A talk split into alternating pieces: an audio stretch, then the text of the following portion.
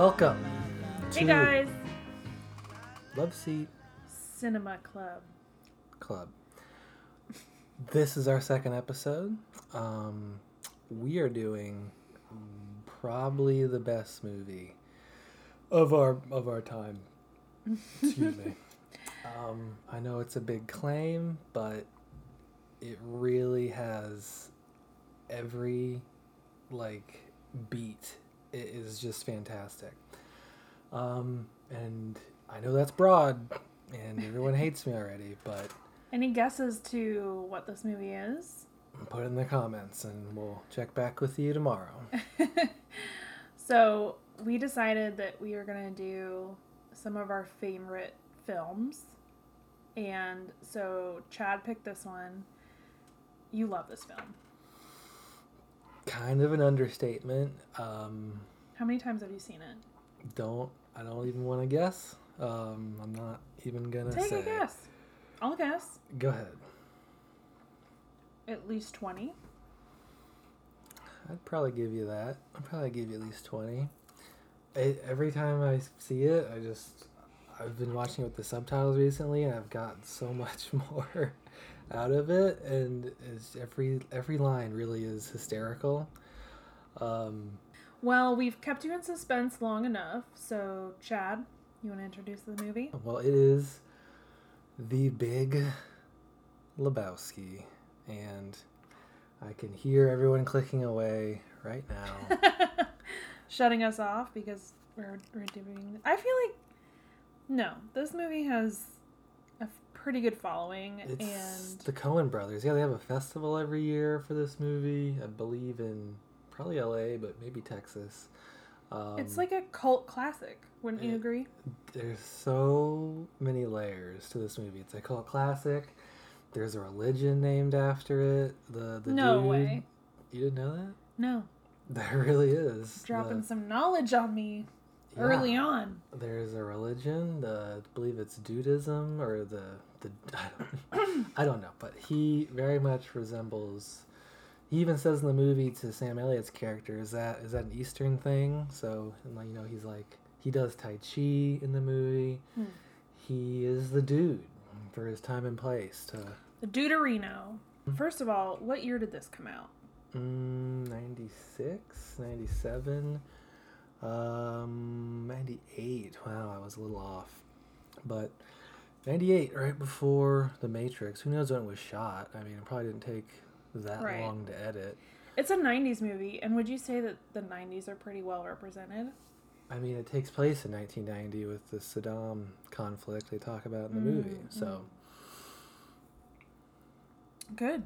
yeah, it's definitely 90s. That's probably why I like it so much because I was born in 90. Mm. This is set in 90. It's definitely like a really great snapshot and picture of LA in the 90s. You want to talk about the cast? Cast is great. You got the top three there.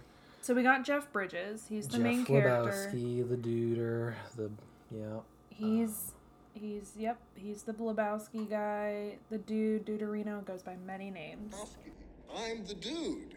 So that's what you call me, you know? Uh, that or uh, his dudeness or uh, duder or, uh, you know, El Duderino if you're not into the whole brevity thing.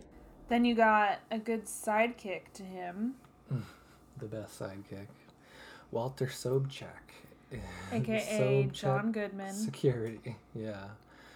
John Johnny Boy, John Goodman. He's I've seen an interview with him. He's like, you don't get characters like Walter Sobchak every day, so he just like took it over the top, and it's so awesome. Walter is definitely like eh, Vietnam. he's he's just like the co- almost comic relief, but he's like the other extreme, where Jeff Lebowski is like the chill one. He's just laid back, always got like a pretty positive attitude. Walter's And the opposite. Walter just cares about being right. Yeah. I- Am I wrong? Am I wrong? No, Walter, you're not wrong. You're just an asshole. And then to round out the trio of friends in this film, you got Donnie. You got character actor beloved actor, especially by like Tarantino and his films, Steve Buscemi. That's a pederast, Walter. Shut the fuck up, Donnie. Mm-hmm. And he just really rounds out What the was he in in that this time in his career? Because he already done Reservoir Dogs. Well, Fargo had already come out. That's true. Yeah. So uh, a Coen brothers favorite. Yeah, Steve Buscemi. He kind of bounced between Tarantino and the Coen brothers in the 90s and then yeah, and then you got a couple other John. Turturro plays Jesus Jesus Quintana. One of the most crazy. Just he has like two scenes, maybe three, but, but those scenes are so brilliant. Like his acting, his commitment to that so character over the top. is just so fun to watch. And then you got other I mean, this is a star-studded cast. If you really look at it, you got Julianne Julianne. Moore. She's amazing. She's fantastic. You She got Philip Seymour most- Hoffman. Both of them play high class people. Yeah. just super high class. Um, Probably the- the the funniest teacher. casting is that you just like it. do- It wouldn't hold up today because she's not really around anymore. Is Tara Reid? Yeah, that was her prime, like right before American Pie. Yeah.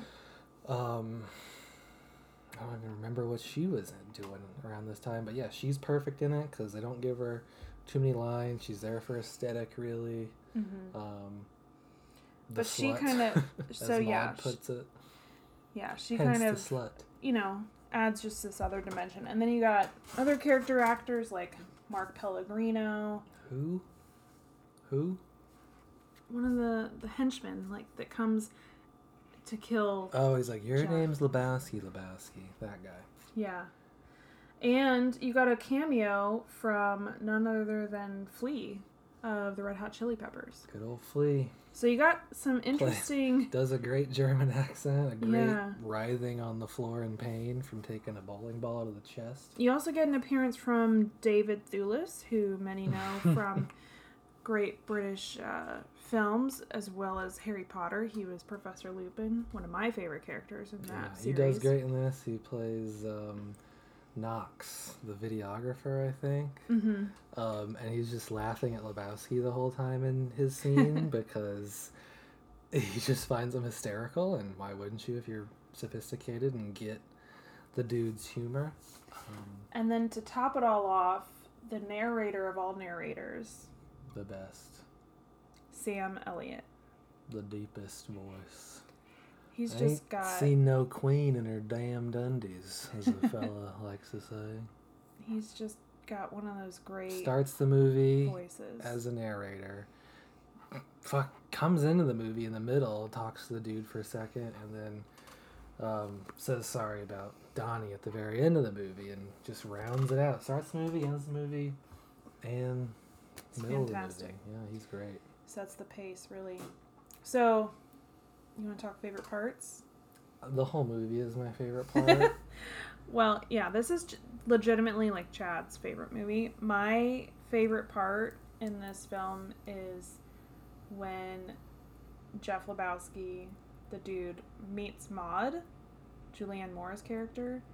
It's just It's such a pretty off the left turn. It's just Yeah. so like you don't expect that Compared scene. to the rest of the movie, It all ties back in the end, but her character is great and so different from the rest of the tone of the movie. So I would say that's my favorite part. And then, of course, the wonderful drug induced scene of Jeff Lebowski going into kind of a stupor after he meets. Kenny Rogers Kenny does the Rogers. does the song from the '60s, late, early Kenny Rogers, but the best Kenny Rogers song Yeah. ever, probably.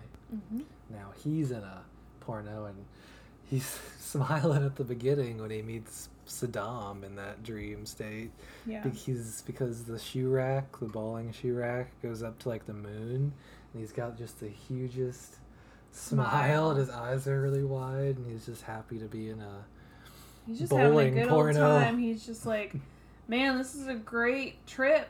I'm loving it because it's all about his Mhm. favorite things. So flying, uh, flying under women's legs and uh, Yeah. getting a strike, and then the It's just a great artistic scene. Like The nihilists. the Coen brothers just really know how to put together a sequence well that is like the whole tight. movie is put together. The whole movie is tight too. The Yeah. pace is there. It's a two-hour movie. Goes by like an hour, like a movie that's an hour and 20 Mhm. You don't even feel it. I would say it's very easy watching. So those are my favorite scenes, right? The meeting Maud, and then the psychedelic trip. It's easy watching, but there's a lot to overlook. Like if you're not, if you don't get it, like the whole movie's lost on you almost. You're like, this movie's stupid. Like, what is it? I look at it and see a fun mashup of a stoner and a detective noir movie, Mm-hmm. which is hysterical in its own right. It's definitely got those undertones, which I like. Mm-hmm. I just love that the whole movie is centered around three friends who are on a bowling league and just the shit that they talk about and the shit that they get into. And so the movie is really pinpointed on this one character, Jeff Lebowski, Jeff Bridges' character. And uh, he just has kind of some dumb, weird luck. Just the shit that keeps happening to him piles on and the the plot thickens and you're not really sure what's going on and then it all culminates so At the end, yeah, it's a it's a wild ride. If you put yourself ride. in the dude's shoes, the dude just wants his rug back. that's right Someone micturated on on the rug. Woo, Mhm. the, the Chinaman, One which is the not the henchmen. price. Jackie Treehorns. correct hmm So that's the start of the movie, right? He's in. You got Sam Elliott narrating, and then the dude's in a Ralph's, which is like a cash and carry. Um, and he's smelling the half and half, and paying, paying by check for just half and half for his White Russians. And then he goes home. It's night, and Jackie Treehorn's men are waiting for him um, because they think he's the Big Lebowski, which is um, Tara Reid's character's husband in the movie. played by David Huddleston who is Who knows? Yeah, I don't. He- I've never seen that character. he was in Blazing Saddles he was He was in Blazing Saddles as who? Olson Johnson I Let mean me he- see. Let me see He's the been a, he's an older actor, right? He was born in Oh, the 30s. Yeah. Okay, so this guy was in Blazing Saddles. He was in the scene um, in the courtroom. He played. he was like, let me. I didn't get a rabble out of that guy. Well, no, that that's another character, but he plays like the mayor or, or like the judge. Of, Mm-hmm. He's a good character actor. Like he just plays this crotchety old man really well, and um, the whole movie is centered around. There's two Lebowskis, right? So you got Jeff Lebowski, the, The dude bum. Duderino, and you got the big Lebowski, who's played by David David Huddleston. who's the the quote unquote millionaire.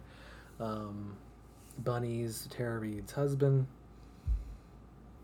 And it's all about this wild ride that the dude is on. The dude just, you know, Well, he's he- just trying He just to wanted his half and half, and then Yeah. these people are in. These two guys, these um, accost him in his own home. bouncers. What do you call them? enforcers? Yeah. Basically, Henchmen. yeah. They just kind of accost him in his own home, and he's like, "Hey, man!" They give him a swirly, and they like, they what break are you doing they in break here?" a door jam with the bowling ball that he's Yeah. carrying. The half and half explodes on the toilet. This poor guy, right? He's just trying to like live his life in his crappy LA apartment.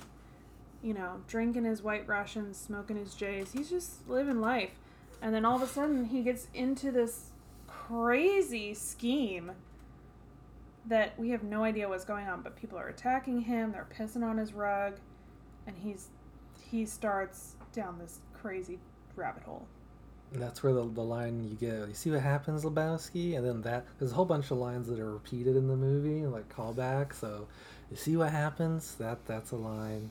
Um, yeah, I would say like this woo, movie yeah. has some of the most iconic dialogue. Like it's such a quotable movie. I think at one time it held the most f words um, in a movie. Uh, most dudes and most f words. um, Yeah. in but an there's R-rated just some film. there's just some great lines like you know, Jeff Bridges says, "That's just like your opinion, man." Yeah, well, you know, that's just like uh, your opinion, man. And he's like, well, that's Classic. your that's your perception, and yeah, it's all. This is all like straight up Taoism. Like every word he says is almost every phrase is almost just pure Taoism. then he Um, got "Shut the fuck up, Donnie." Like it's That's just a all quotable. Walter. That's all he quotable, quotable to movie, like, yeah. Every character has. Donnie, you're out of your element.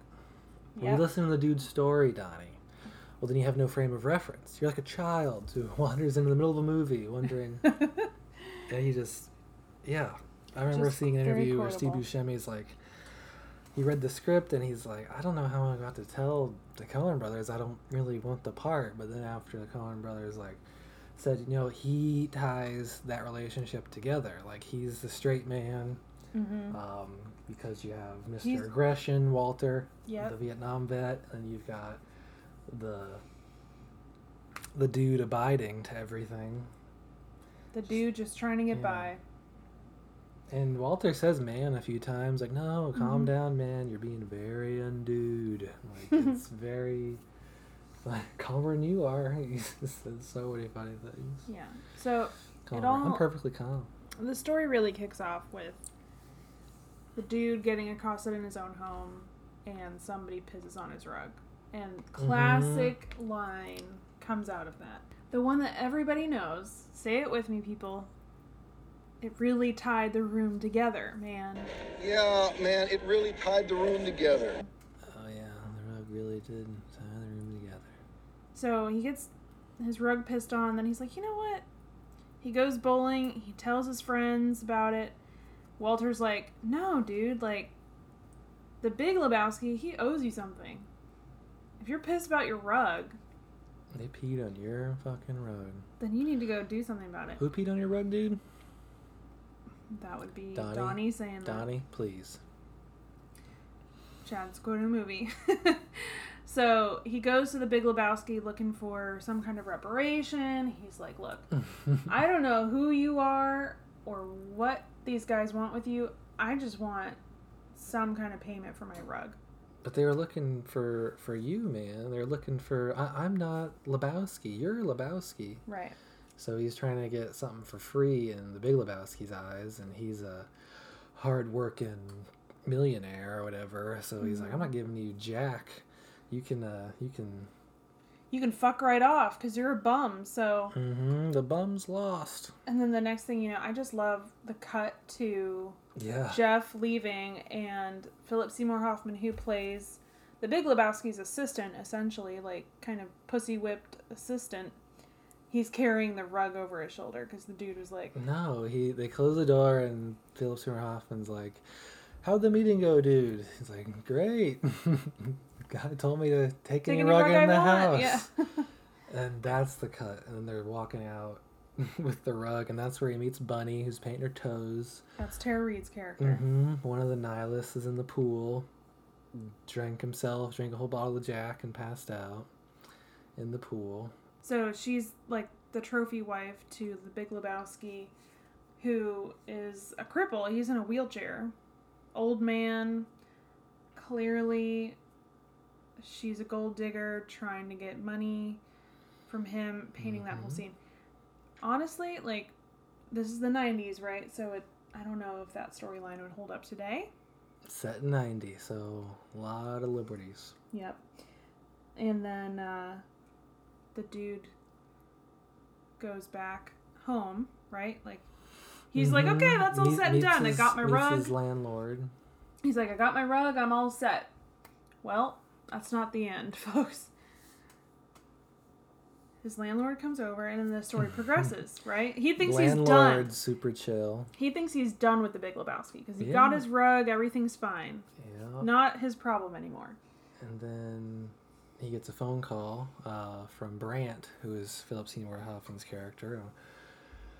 Yeah, just uh, hey, just let me know when you're in, and we'll send a limo for you. There's something, something's up. We got, we need you. So they call him back. It's like you, you have the rug. We don't care. Turn of events come about, and I'm sorry, it's just so funny. um, Brandt's like he, he's in the he's in the lounge or whatever, Mhm. and then with a fire. He's just looking at a fire and The Big Lebowski is in Yeah. the lounge, yeah. looking at the fire. Uh, and Brandt brings in uh, the dude, and he's sulking. The Big Lebowski's sulking, and uh, we find out that Bunny has been kidnapped. There is a message on a faxed piece of paper, like the Riddler's message, like cut out. Yeah. uh, magazine clipping says, "Bring, uh, sa- collect a hundred million dollars and give us a call. We'll send you. Uh, we'll send you and, and uh, whatever." So, Big Lebowski wants the dude to be courier, and he's like, "Why me, man?" Well, he believes the culprits might be the very people who soiled your rug. And you're in a unique position to confirm or disconfirm that suspicion. So basically, now and he does a he's he does the best line. He's like, he's telling Big Big Lebowski is like sulking, just kind of what's the word? Just just like He's morose. just talking. He's sad. Yeah, he's just sadly into talking the fire, at the fire. But the dude's in the room, and the dude's like, "Mind if I do a J?" And that's all is said about it. He just starts smoking pot in this guy's mansion. The dude just he's like, "What are you on about? Like, why are you so sad?" Then he realized, oh, yeah, he oh, okay, gets handed the, the the ransom note. they took the trophy wife. They took Bunny. Yeah, like Brandt will fill you in on the details. I don't, I don't need to talk to you. So Jeff is kind of like, And he's like, hmm, as he's blowing smoke out of his yeah, nose. and so they offer him a deal. They're like, "Look, yeah. if you help us, we'll pay you." yeah, if you get the wife back, twenty grand, man.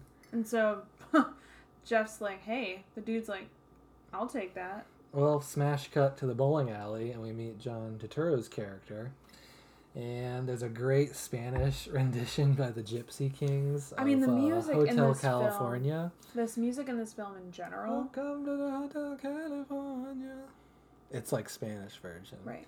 But the music in the film in general is so good. Like the notch. soundtrack, Bob Dylan, the Coen brothers really did a great job of putting that together. Kenny. Rogers.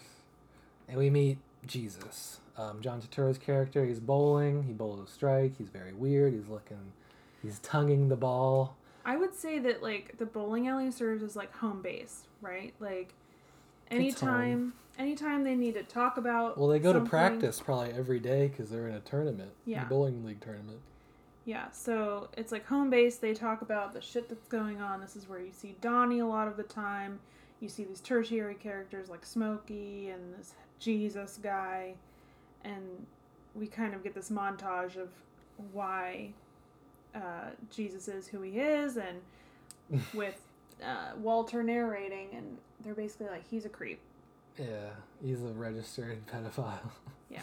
That's yeah. So those are his two, uh, John Turturro's two scenes. There's like a third one towards the end where he's yelling about to Walter about what is this day of rest shit, man. so, um, it's Arab Chavez. So he, you know, he's just kind of like a little side character, but it's a great Mhm. performance by John Turturro. This is where it's revealed that they might they're they're having suspicions. Like they're both Walter says it first, but then the dude kind of concurs and says, "Yeah, she probably kidnapped herself." And that is the that that's like the end of the movie right there. Like if they stop there, I mean, that is the end of the movie because she did kidnap herself. Um, or hung out with the nihilists. It's not really said, but mm-hmm.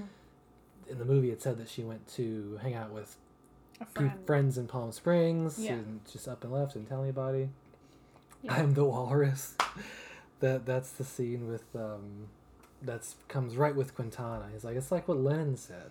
and they Donnie thinks it's it's the Beatles. but- John Lennon, yeah. But, So- Walter is talking about V.I. Lenin.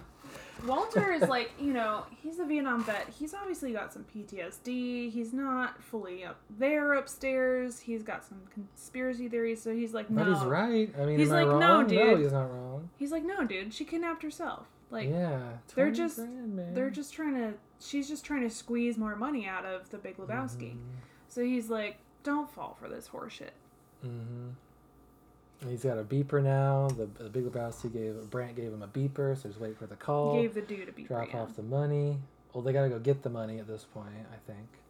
Um, but the, Jesus is talking to him, and There's supposed to be a drop at some point, like an exchange yeah. of money for Bunny. Yep. Next Now- scene, he they go The home. He goes home. home. The dude's laying on the nice rug that he stole. He's Um, listening to Bowling. He's listening to like the '88 bowling league. Um, He's so like into he's listening to strikes basically to get himself into the mindset, like uh, subliminally. Yeah. Um, he wake eyes open. Maud's there, who is the Big Lebowski's daughter, and two which we don't know yet. Yeah, one of the henchmen. Julianne Moore's him, character. Right to get the rug back because we find out that it's not the Big Lebowski's rug. is actually Maud's rug, or like a gift from Yeah. Maud to her mother, and So mother she's died. pissed. So she and her henchmen pick him up. Yeah, she somehow finds out through. Oh yeah, well she's still talking to her dad, the Big Yeah. Lebowski, so which leads us into a cutscene music uh, fantasy. mhm. And Maud's It's flying on a magic bowling. carpet. She's flying away. The dude can fly. He's following her. Um, they take the rug. Yeah. And then he wakes up from this. The beeper's ringing for who long? Who knows how long it's been on? It's been ringing, and he wakes up to a bare floor on his back. Um, and it's he's kind of uh, I just love the fact that he's in like his jelly sandals. And the whole movie. The jelly sandals His, are like, a staple. His plaid. It's just so shorts. 90s. I feel like I've had those shorts before, Yeah. and they are comfortable because they're just like cloth. He's just like, you know, T-shirt. average guy. Mm-hmm. So the beeper's ringing. He go. The, that's the sign to go get the money from Brandt and the Big Lebowski. He gets a ten pound phone as well because it's 1990, a mobile phone. Yeah, a mobile phone that you carry on your in a strap on your shoulder. Yeah, like a purse. Yeah. Um, her life is in your hands, dude. The dude at the the Big Lebowski asked me to repeat that. Her life is in your hands. And this is all just a gambit, really, from the Big Lebowski and Brandt. Um, we find out later. But so he goes, picks up Walter for some reason, doesn't doesn't know. Walter has a plan of his own for this exchange.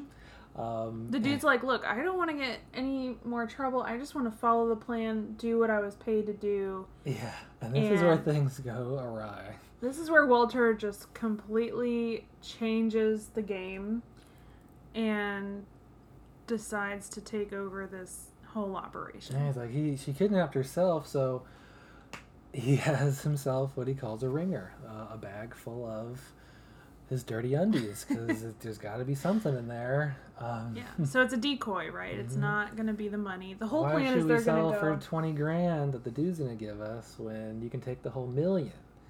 And the million is supposedly in the briefcase at this point. So she kidnapped herself. So and- they're and, they're both like arguing, arguing in the car now. on the way to the drop. Yeah, because they can't decide if she kidnapped herself. Like, at least the dude's having um, second thoughts about if she did kidnap herself. He still believes that there's kidnappers, which are the nihilists, who believe in nothing. Um, the, the the character in Adventureland was also a nihilist. Uh, what's his name? Star. Um, Jason Starr, I think I think his name is. He's a tall guy. He was in Far From. He plays the teacher in Far From Home and Spider Man, the new Spider Man's tall guy, Oh yeah, I know you're talking about. I Mhm. just can't place his weird name. guy. I think his last name's Star or his stage name. Hmm. He's a nihilist. That's where I first kind of heard about nihilism because Mhm. I uh, maybe in religion class a little, but I wasn't. I didn't fully versed. They believe in nothing, and Walter has a great. he has a great line in the middle of the movie. Um, oh, they're not. He said they're Nazis. He's like, no, they're not Nazis, Walter. They're nihilists. They believe in nothing. He's like, oh. Say what you want about the tenets of National Socialism. At least it's an ethos. Hmm. Uh, at least it's an idea instead of nothing. Nothing. Yeah. He's- So they're on the way great to the drop, right? And they're supposed to go and like give the money, and sh- they're supposed to get the girl. Walter's like, yeah, no, fuck that. We're just gonna throw the Mm-hmm. Money he's got over. a plan. We're just gonna throw the decoy over the bridge. That's, That's the Walter's real plan. plan. No, the real plan is the, as per the phone call, throw the money off the bridge. Um, and that phone call is pretty funny too. It's like he's meant to just be the the dude alone, uh, but he says, "Yeah, where do you want us to drop off the money?" And he's like, "We?" He's like, "I." He's like, uh, shit. Uh, me and my driver, I can't. "Yeah, I'm not driving and money and answering the phone all at the same time." And the guy's like, shut the fuck up. Just get here with the money. Yeah, he's like, oh man, and that's when Walter takes over. He's like, once a plan gets too complex, everything can go wrong. It's one thing I learned in Nam. And the phone rings again, like they're amateurs, and he just thinks they're amateurs, which they are. They've never done ransom uh, Right. before, and Walter recognizes that. Because he's a smart Vietnam vet. Could have been a Green Beret or something. Who knows? Sure. Probably just enlisted base. He could have been an officer. So they're supposed to throw the money over the bridge, and that's it. Yeah, and that ruins Walter's plan. He's like, he's like, I'm gonna beat it out of him. And Walter's plan is simple, and the dude is like, oh yeah, it's so simple. It's a Swiss fucking watch. and the dude's like, look, man, I don't want to get in any more trouble. I really don't want to right, throw the decoy. I just want to give them the money and be done with this no shit. time to ar- argue. Here's the bridge. And he's like, all right, 15 miles per hour. I'm gonna roll out of the car. You take the wheel. I double back and beat it out of him." Walter's just doing like this whole like nom. Yeah, like, that's when the crazy plan. Uzi is revealed. It's it's never shown. It's in like packing tape, and Then it just starts. Walter falls out. The a gun falls out and starts shooting the car. The dude crashes into a telephone pole. It's just um, chaos, and so Yeah, then the the nihilists nihilists, come out on dirt bikes. kidnappers. take take the ringer. Um, the dude and Walter are left with the briefcase, which supposedly has a million bones in it. Um, and the dude's like, "We have the money." The dude's like, I don't want any more trouble. I just want to Yeah. be done with this. Like, take this money, but they're already too far gone. yeah, and they're So both dude's- looking at them at the bikers like drive away, and The Walter says nothing, but fuck it, dude. Let's go bowling. And that's why I love this movie so much. They and- just go back to yeah, bowling. and now they're both just send out. Walter's smoking Walter's he's bowling, bowling. and nothing is said, but the phone's ringing. the phone is obviously ringing because Brandt is like, Brandt is um, calling. The Big Lebowski's calling. Bunny? Yeah, and the dude's just not listening to it. He's like, looking at a wall. I am so fucked. Yeah. How did I get waiting into this mess? role? You could just like his face is just like I am so fucked. And then a great line, Walter walks up and says, Eitz chaim hee, dude, as the ex used to say. And that's um, Hebrew for that's the tree of life, which is a Mm. really cool nugget because Walter's a converted Jew yeah. um, from his previous marriage, which ended five years ago, um, which is in the movie. And he's yeah. still, just another layer still observing. Uh, Arab Shabbos, it's mentioned a lot. Yeah, so you know, he's just kind of got his own thing going and the dude's The freaking out. He's like Taoist. he's like, What the fuck am I gonna do? Like I Yeah, was supposed the to give them the money yeah. and then Bunny's gonna give die. him the money. Bunny's gonna die, yeah, man. they're gonna kill the poor woman. Yeah. Like I told them.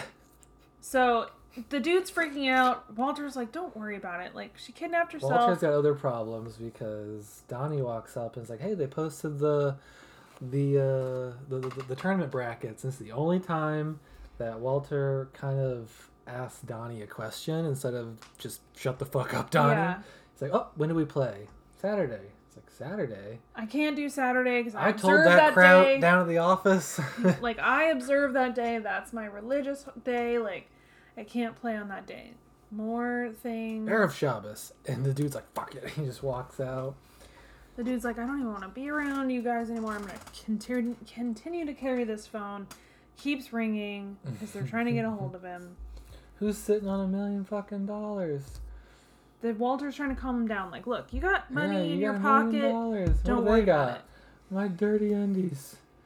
My They fucking walk out of the bowling alley. The three and of them, which is a great scene, and the, The car's car's gone, gone. with the money gone too. And they parked in the handicap zone. You think it might have been towed, and this is also a the famous scene that inspired "Dude, Where's My Car?" or "Dude, Where's Your Car?" Oh yeah. because it's like repeated once or twice. hmm And like, well, And he was that's- parked in a handicap spot, so it was obviously been. You were like- parked in a handicap zone, Maybe It was towed, and Yeah. the dude's like, "You fucking know it's been stolen because it's L.A. and it's Yeah. a shit car anyway." So the dude's just pissed and he's walking away. He's like, "Fuck, Walking home, my life sucks right now." and your phone's ringing, dude. As Donnie says, "Thank you, Donnie." Yep. So The then phone's still ringing. Yeah, smash cut to cops are in the dude's place. the dude's trying to report his car, car stolen, Correct. and they're not very He's helpful. describing it, and this is a two great cops too. Uh, yeah. kind of good cop, bad cop. And we're just in the dude's home, which is like a mess. He's just a There's bachelor. there's a big ashtray with a bowling ball, pipe, Yeah. and the cops looking at. And like they could Nervous. easily arrest him for possession of weed right here, but I don't know, nineties. It's the 90s, yeah, they in don't really care. Who gives a shit? so he's What like, is "Look, the is there any briefcase?" chance I you can find my car?" And they're like, "Uh, Sometimes, not really." Like you get the impression that yeah. they get a lot of these calls. You often find these cars. Some, like I wouldn't hold out, wouldn't hold out much love for the briefcase though, or the Creedence. He's a big CCR fan, hates the Yeah. Eagles. I'm so pretty close to that. now he's just kind of like, "Okay, well, I guess I'll just let them do their jobs." Yeah, he also back. tries. He's like, "Oh, my rug was also stolen." Um, Yeah. no, oh, the rug was in the car. No, here. from my home. Is it oh separate incidents? the cops like super um, intrigued, And trying he's to like, help him. Yeah, and so what's in the briefcase? And he's like, "Oh, my papers." And that's when Maud calls. This is where we meet Maud. He's like, "I'm the one who took your rug." She talks very astute.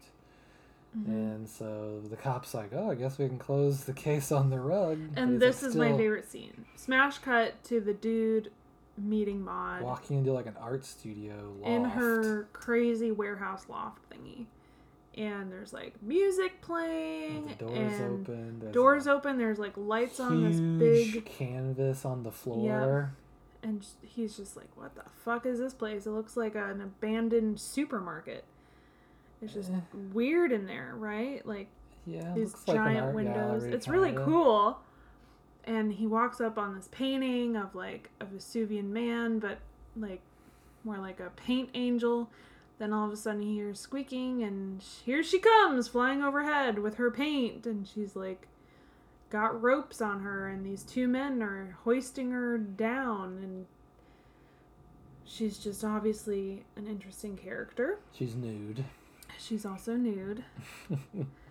Very like feminist vibes happening here. All of Maud's dialogue is great. You learn a lot of big like, words. You can tell she's very like snooty, Oh like yeah, vagina. art scene, like New York. And I just know about art and the conceptual Johnson. plane. So she's like, Let's get down to cases, Lebowski. my my art is considered vaginal, and he's like, She breaks What? it all down right in this scene. she breaks down the relationship between her and the Big Lebowski because right now mm-hmm. he's like, "Who the fuck are you and why do you have my rug?" Nope, that rug was a gift from my mother. That's Yeah. why I took it back. It wasn't his right to give. So she's breaking it all down. Hmm And he's like, he's still a little confused, but he's putting it together. He's not as dumb as as people think. He's putting just the right amount of things together. Um, And she keeps asking him about sex, which is like so left field. He's like, "What? What? What about sex? Like, yeah, I like sex. It's everyone you likes sex." Coitus.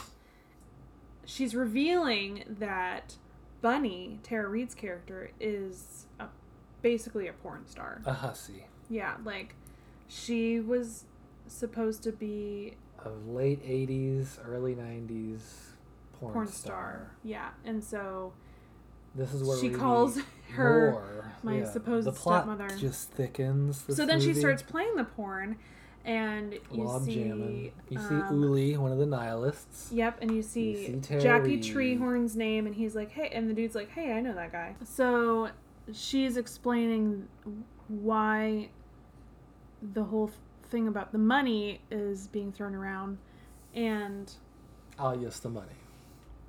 So we learned that the Big Lebowski took out the million dollars from the little urban achievers that we're introduced to in Brandt's scene when yeah, the Big Lebowski goes to Big. To, I mean, the little the dude goes to the Big Lebowski for the first time. You get the Brandt scene where he's talking about all the awards. yeah. So he takes out the money from this trust fund that is supposed to fund like this charity that Mhm. she's a part of, and she's like, "Well, I didn't approve that, and I really, you know, you could tell that she does not approve of Bunny, obviously, as her stepmother." So now she's like, I need you to go get that money back. Mhm. Offers him a hundred thousand dollars if he can receive it. So, So the dude just keeps stepping into good opportunities after another to make money, and so he is kind of like, oh, okay, I'll hear you out. And so she wants him to go see a doctor. he's thorough and a good man. For undisclosed reasons, the dude she makes it seem that she's worried about the dude's uh, crack Health. on the jaw because one of her henchmen hit him on the jaw. hmm Um, So next thing you know, he's in a limo that her limo. uh, offered. yep, and he's like, "Oh man, this is the life. I'm drinking a famous White Russian." 90s comedian. Yeah, he's having a great old time. He's in this limo. Famous he's the, 90s comedian uh, Dom Irrera He's, is uh, the the driver. is the driver. And yep. he's just living it up. He's like, I'm getting all this money. I'm in this limo. I'm drinking a White Russian. Whatever, bro. Like, yeah. just living my life. So he's Can't on the way to this doctor. Yeah, let's forget about it, man. Fuck it, man. Can't be worried about that shit. Life goes on. Mm-hmm. So he goes home. The limo drops him off. He's stole a glass with a white Russian. this is where we learned that the dude has a tail in a yeah, blue there's Volkswagen. some weird guy in the Volkswagen. Then he gets attacked by Another Mr. Lebowski, Yeah. the Big Lebowski's limo driver, throws him into the limo. Who's in there but the Big Lebowski and Brandt, and they are We've been frantically trying off. to reach you, dude. Where's my goddamn money?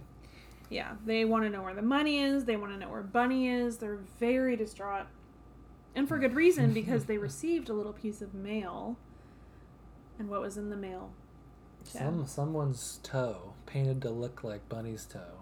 Yeah. And the Big Lebowski is just livid right now, which is hysterical. He's like, the goddamn plane has crashed into the mountain. Like, what on God's holy name are you blathering about? and the dude's like, um, just kind of exasperated, trying to explain, like, look, I've got certain information, all right.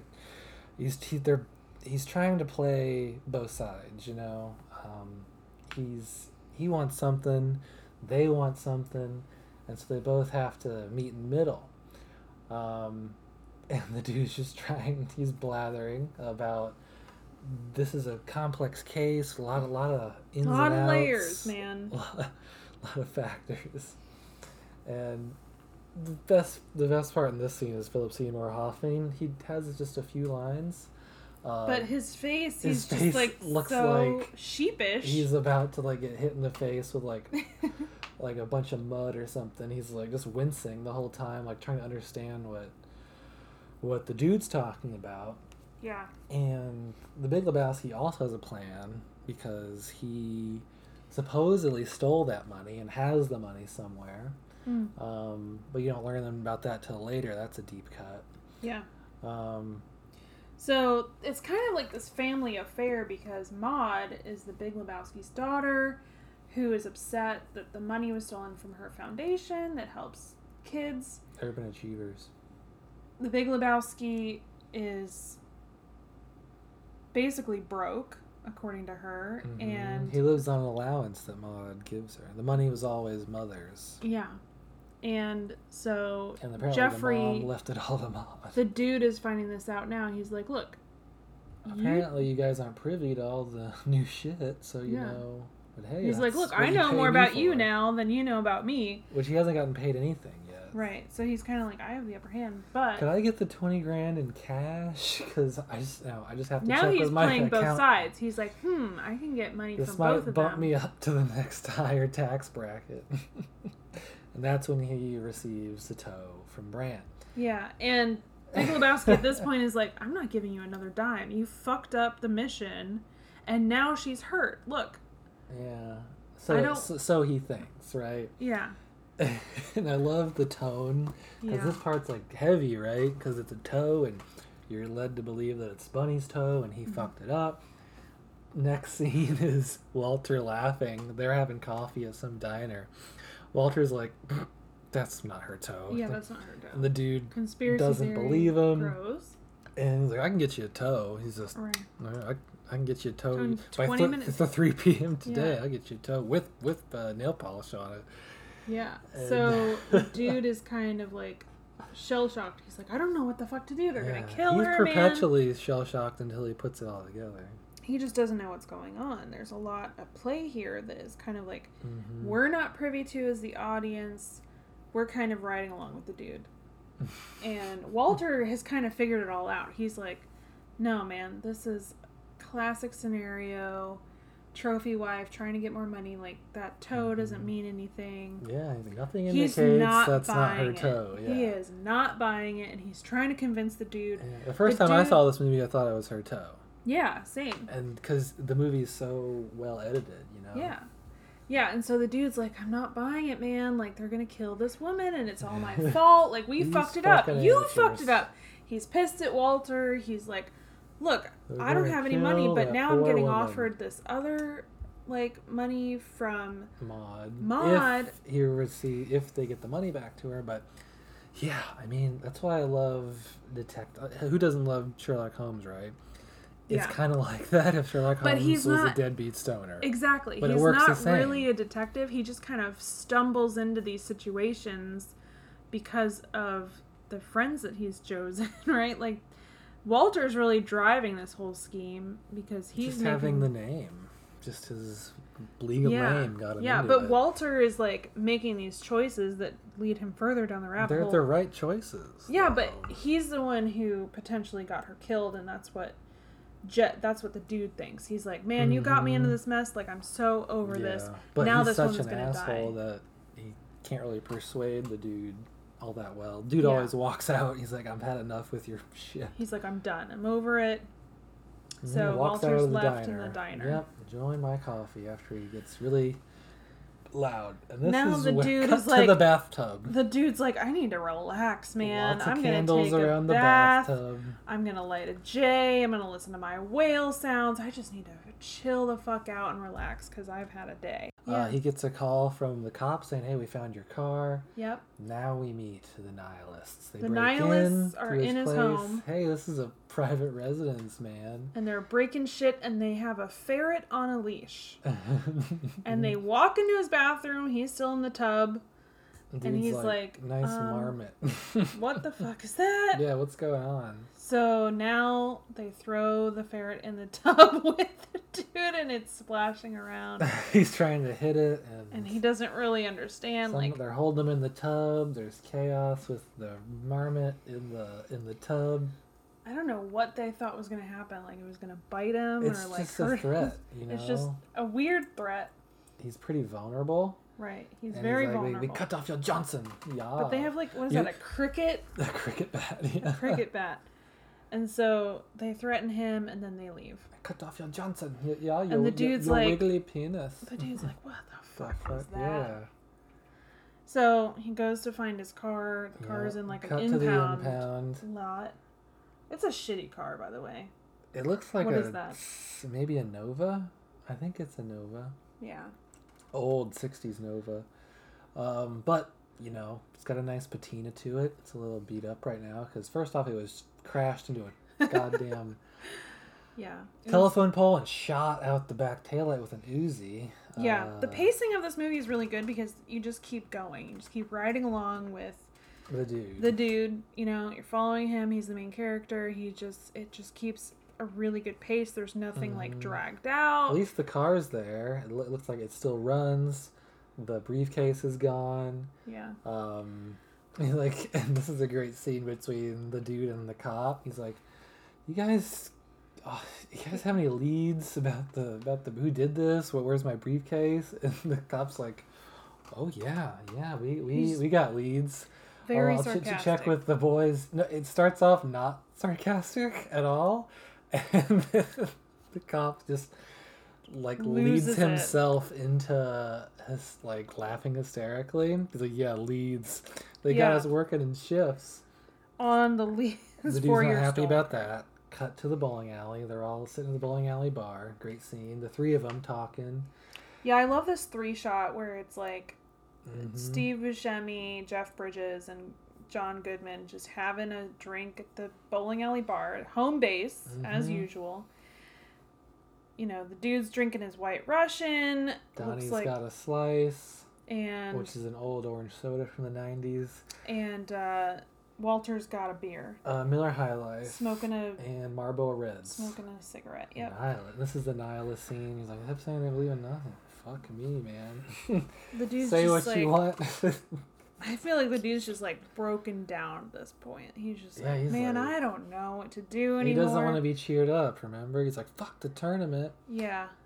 And this is, Walter's got a great line here. He's like, he's just that ain't legal. Whatever they're doing with with the marmot with the parrot. Like, what are you a park ranger now? No, I'm just trying to cheer you up. And the dude's not having it. You know, he's like, we're sympathizing because they're his bowling league mates. I don't want your fucking sympathy. I want my fucking Johnson. And uh, what, a great scene by Donnie. I mean, great line by Donnie. Like, what do you need? What do you need that for, dude? and it's I don't know. I'm, I wish I should have delved into Donnie's character and like what he symbolizes.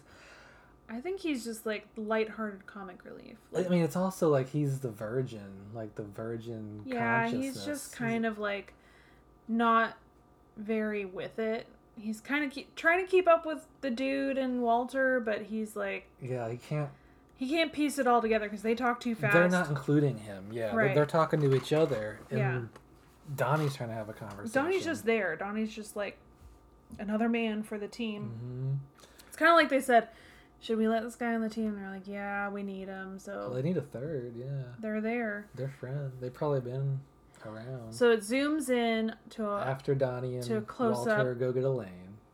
zooms into a close up of the Big Lebowski, or not the sorry, the zooms dude, into the dude. then zoom zooms out, out. to a cowboy. Yeah. yeah, with Tom Sam Sam Elliott, Elliott. our narrator Best mustache. in the biz. Yeah, he's Sioux City sarsaparilla.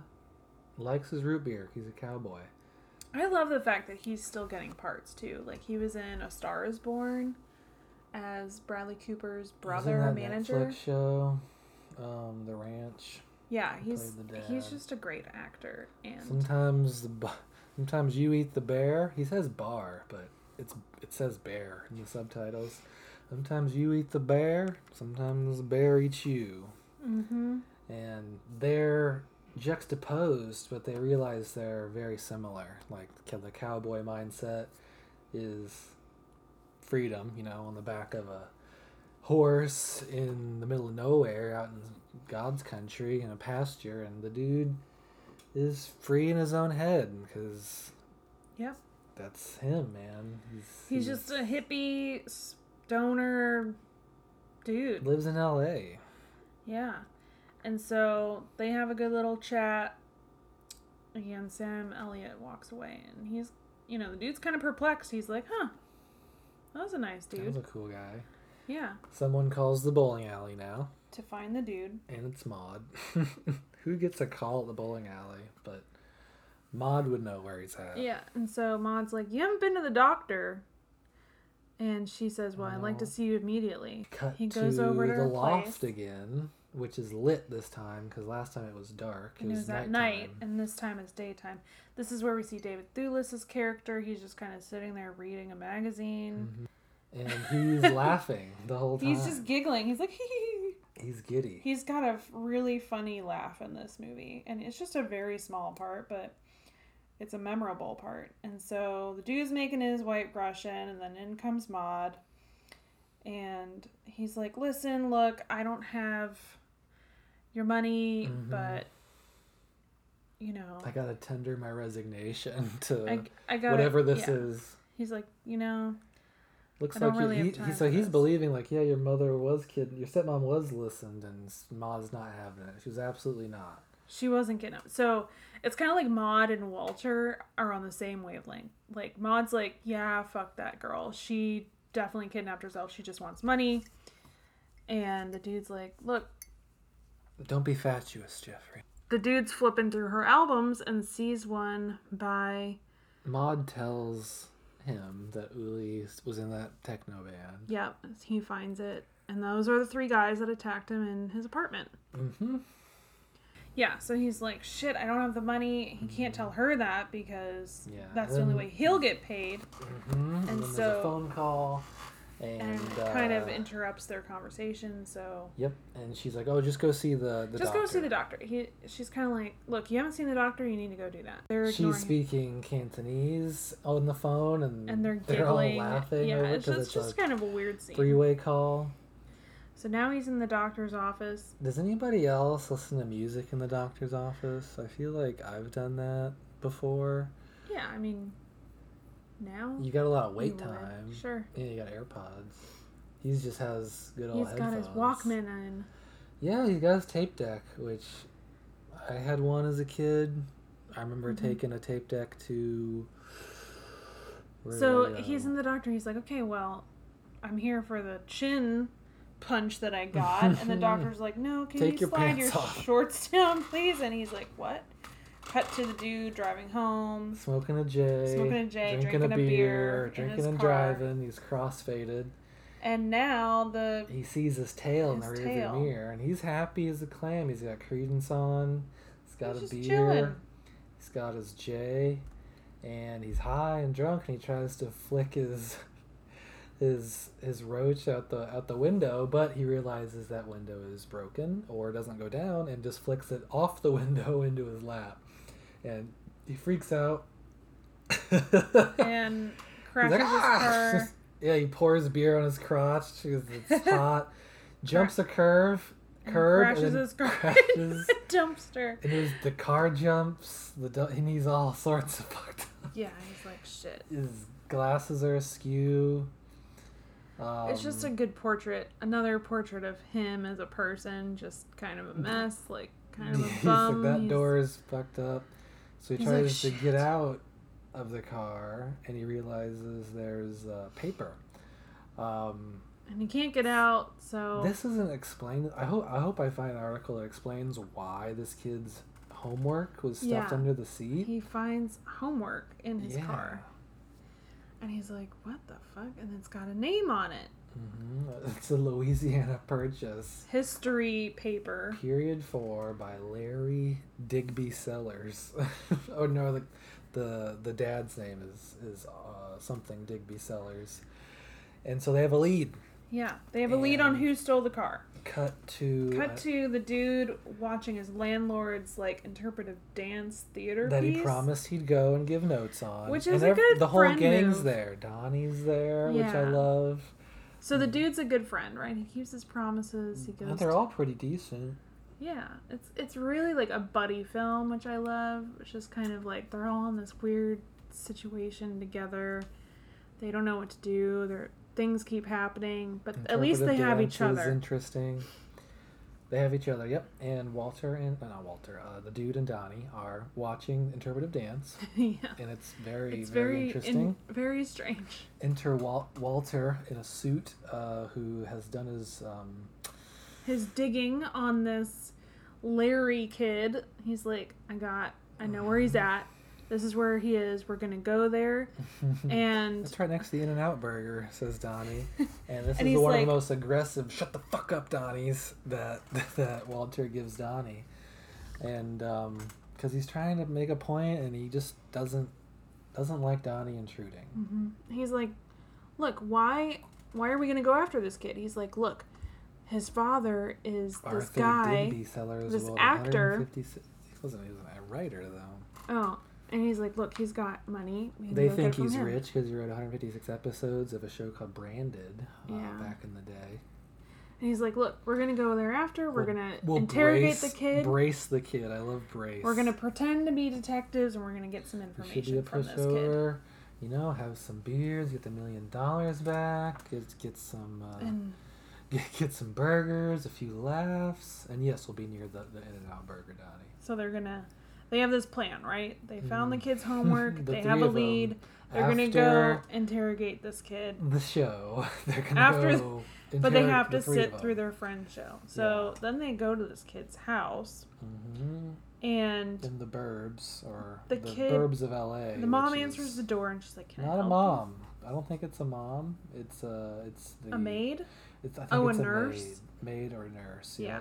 Yeah. And then they see this Corvette outside of the house, and they're like, "Shit, he spent the money."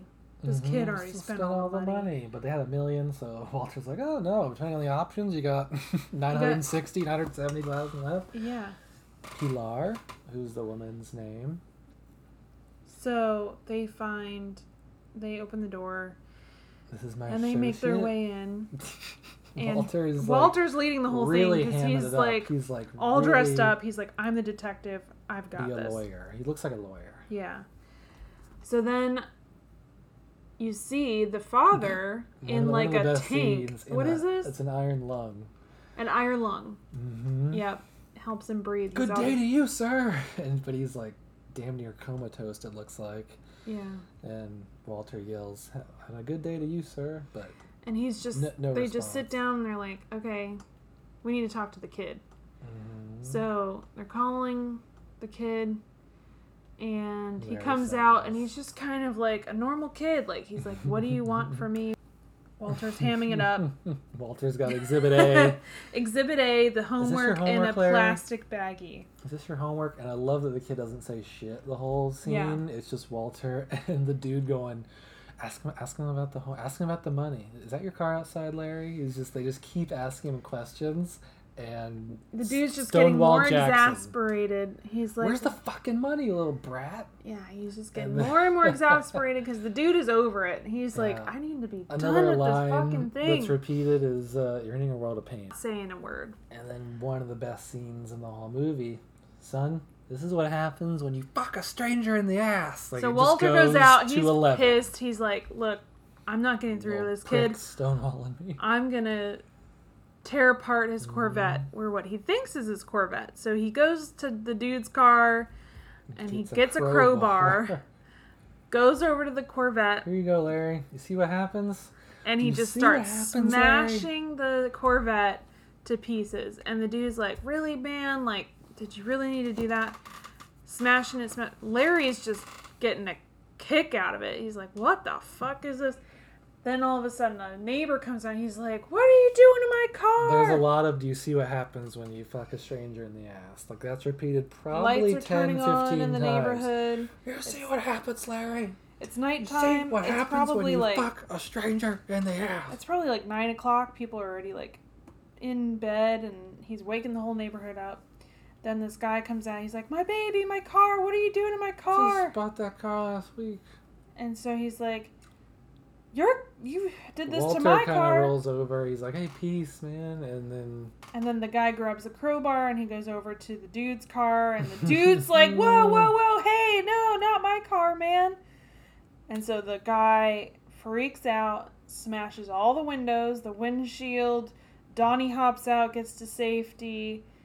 He's I like, kill "I'll your kill your fucking fucking car." car." another great scene. The, Another they don't have a windshield anymore, but what they do have is In and Out Burger. The dude's pissed because his car is really fucked. Um, and he's on the He's phone with so- Walter at home now, and He's he so over it. He's like, "Look, I'm nailing a two by four, or yeah, two by four to the floor because his he's sick and tired. he's done. He's like, people look, break into his house. It's happened twice already. He's done with people breaking into his house. He's done with Walter. Walter is just leading him down this crazy path. He's like, I'm so fucking sick of this. I just want it to be done. He's like, look, Walter's trying to say he's sorry, and and the dude's like, no, I'm not hearing that. He's like, the two by 4 I'll see you at the is tournament. nailed into the floor. he puts a chair because he thinks the door opens inward, Inward. and the door and the This chair just it's just like it. fantastic like character. hmm Pin your diapers on, Lebowski, like he's a baby. Like so then the door opens. from the 30s. who the door opens and it swings out. So the door and the the chair and the two by four did nothing, and it's two of Jackie Treehorn's henchmen that we saw at the beginning of the movie. very Same guys. Yeah. They take him to this Jackie beach Treehorns. scene. This is the best scene in the movie because it's just like so psychedelic. So we come in Mm. on this woman being thrown up into the air on a blanket. She's topless. It's a great party because he. It's just a party scene. It's a party on the beach at a rich guy's house. They're probably all crew for Jackie Treehorn's smut bus- smut business. Yeah. Yeah. topless woman on a uh, man-made trampoline is always great. Mm-hmm. This scene cost a lot, I imagine, because first off, it's in slow mo, then speeds up to. It's probably most expensive scene in the shot. Just the film alone to do that, and the camera. So then we meet Jackie Treehorn. He's kind of like the mastermind behind this. and this is a Frank Lloyd Wright house, I believe. It's a gorgeous home. It's a you can tell he's just got a lot of money. It's a beautiful home. It was Lucy Liu's house in Oh, Charlie's, Charlie's Angels, Angels. 2. Yep, beautiful home. And I- so I think it was Frank Sinatra's house or something like that. so the dude's like, "What am I doing here, man?" Jackie's interrogating him, um, kind of. Yeah. They're both just, you know, feeling each other out. Jackie makes him a white Russian. To the dude's knowledge, it is not um, spiked with some Yeah. some. Um, it's basically, I think it's GHB. Yeah, it's- honestly. it's some kind of a- drug. Yeah, it's a date rape drug. Yeah. Um, So they're talking about the business, I still jerk off manually. and the dude's just like, "What am I doing here? Like, why did you bring me here?" Kind of. There, he's just talking business. He's like obviously playing this part. hmm He wants, yeah, he wants to know why he's here. He because the dude knows a lot at this point. He knows that Jackie. And so he thinks. So Jackie's like, "Where's Bunny?" Yeah, I no idea. No one knows where Bunny is. So if Treehorn didn't take her, She's been And kidnapped, Ma which didn't Jackie take her. doesn't believe. he's like, "How are you all mixed up in this?" I'm. He's like, "I'm just trying to get something from Mm-hmm. Yeah, the husband. He just wants what's his because I just the want wife owes money. my money." Yeah, And a lot of facets to this. a lot of interested parties. yeah, so clearly, like, Bunny has borrowed money from this guy, Jackie. Treehorn, because she's, you know, probably Mm-hmm. addicted to drugs and she's just a gold digger anyway. Mm-hmm. And so at this point, we basically learned that she wasn't kidnapped by this guy and no one knows where she is. And I think at this point, Jackie is just biding his time, like waiting for uh, the GHB to uh, Kick in? kick in. Yeah, Yeah. because you know, Which I don't really. Do you really understand why he drugs him? yeah? Because he's a bum and he needs to interrogate him, and he needs him not. He needs to be. I mean, he's a bum, so everyone's gonna look at him as a bum, and Uh-huh. if he's fucked up, it's easier for him to, uh, for Jackie to, like, just pin a story to him and say he was fucked up at his at his party. Ah. He had to eject him from the party for being belligerent. Um, Gotcha. So they're trying to pin a story on him. Yeah, because he So no Jackie's money. basically like, "Look, you're not giving me anything. Like, you don't know where Bunny is. Mhm. I'm just gonna get rid of you." Yep. obviously Jackie's like a bad man. Like he's the big bad in this because he's got the money, he's got the power, he's got henchmen coming after everybody, Yeah. and he's trying to like take down Bunny's husband, the Big Lebowski, for whatever reason. hmm And so The dude at this point still thinks there was, there is a million dollars in the briefcase. and he's like, Larry "Look, Sellers, the kid. yeah, has. this kid took my the And money." that's the story he gives Jackie, which is the truth to the dude. But you know, it sounds ludicrous once you say it, so Jackie doesn't believe him. Jackie's like, "What is this guy Yeah. on about?" Gives him another White Russian, Mhm, and right, he's yeah. like, "Listen, check for ten percent, which is what um, Maud's deal was. And And he's he's like, like, "Look, five grand. That's where the money is. Go find it. Give Yeah. me my cut Yeah. so I can be done with this.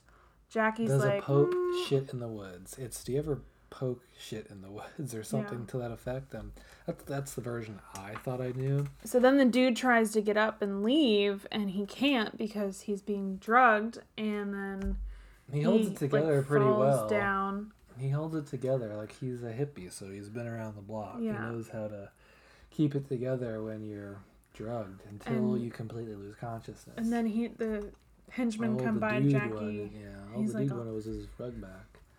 So then he Does passes poke out. Shit in the woods. Then he passes out, and then the this is the poke- crazy scene where it's all Darkness washed over the dude. Darker than a black steers took us on a moonless night. it's the psychedelic scene with all of the crazy visuals, and it's like a This porno. porno. Yeah. Yeah. this is it's not a porno. It's a like a porn trailer. Yeah. And it's a great song by Kenny Rogers. Uh, just dropped in to to see the condition my condition was in. I don't. I can't really do this scene justice in words. You just have to watch it. If you haven't watched this it's movie, a dream sequence. So yeah. If you haven't watched this movie, by the way, you really need to. It give it a shot. yeah, I mean, there's a lot of opinions behind it. Obviously, like some people love it, some people hate it. I say just give it a shot because it's Coen Brothers. It's great cinematography, great filmmaking. So why not?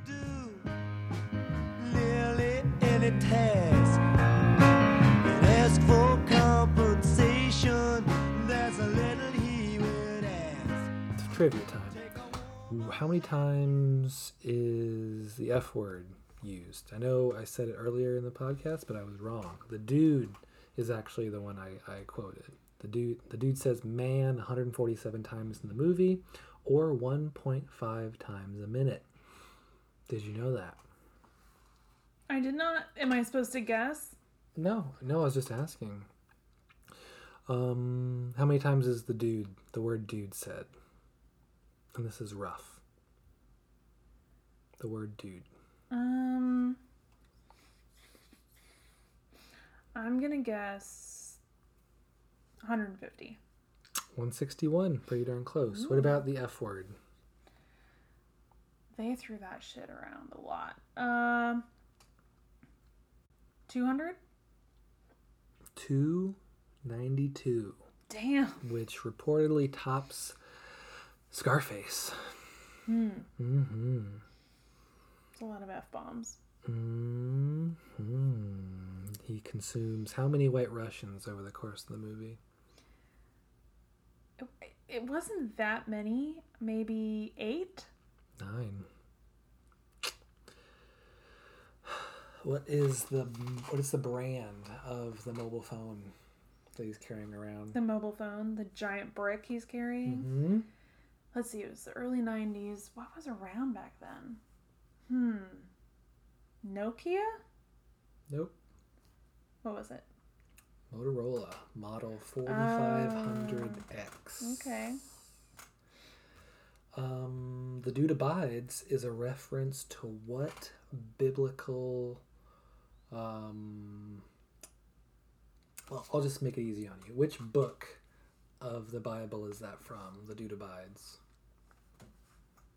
Well, the dude abides wasn't in the Bible, but something abides, right? Um, It's it's equivalent to a phrase in the Bible. Yes. you got to give me like Old Testament or New Testament. I don't I don't know which one it is. Um, I'm gonna say Job. Nope. What? Ecclesiastes 1 4. One generation passes away and another generation comes, but the earth abides forever. Wow. So he's like the earth, so that's even more Tao. symbolism. It's it's solid Taoism. The character the dude was based off of this guy, Jeff Dowd. So you can Google that guy, but hmm. he's a curly haired, long haired guy. John Goodman's character is based off a right wing screenwriter, John Mil- Mil- Milius, a big fan of guns in the military. Charlize Theron was considered for the role of Bunny Lebowski, but she turned that shit down real quick because it's just a bit It's kind of a degrading role. It's a bit part, yeah. But it is a Coen Brothers movie. Rolling Stone proclaimed The Big Lebowski is the best stoner movie of all time. No, it's Time magazine. Best oh yeah, best stoner movie of all time, beating out Friday, Bill and Ted's Excellent Adventure, Cheech and Chong's next movie, Pineapple Express, Harold and Kumar Go to White Castle, Dazed and Confused. It's the best critic. I mean, it's it has the best critic movie. I think it has so much depth, way more than Cheech and Chong probably. Mhm. Even even yeah, definitely Pineapple Express and yeah, yeah, it is. Well, it's a Coen brother movie, so what do you Mhm. expect? hmm Screenplay was written with Jeff Bridges, John Goodman, Steve Buscemi, and Sam Elliott in mind. I remember the Coen brothers saying So they already had the cast in mind. saying they had to convince Steve Buscemi. Yeah. Right, right. Yeah, I love that movie. I, I love it. I, I've seen it so many times. It's definitely I your favorite. it. I mean, I go through stints where I don't watch it for like a year, but then I need to watch it like once a week or something just because it's so good. Really good trivia, babe. Thanks for sharing. Guys, go watch The Big Lebowski if you haven't seen it. It's on Netflix right now. Shout out to Netflix. Mm-hmm. And let us know what you think. Hate it or love it. I would love to know more about what you guys think of this movie. It's Chad's favorite. I enjoy this movie. It's a great Coen Brothers film. So that about does her. We'll take it out from there. Does her, to quote Sam Elliott. So find us on Facebook, find us on Instagram, give us a rate, review, and subscribe. hmm Any critiques, you know? Thanks Uh, for I'm sure there's joining gonna be some harsh critiques, Sure. as there always is, because the internet is full of That's what the internet's the for, right? gallery. yeah, yeah. Yep. Well, thanks so much for listening, guys. We'll see you guys next time. See you later.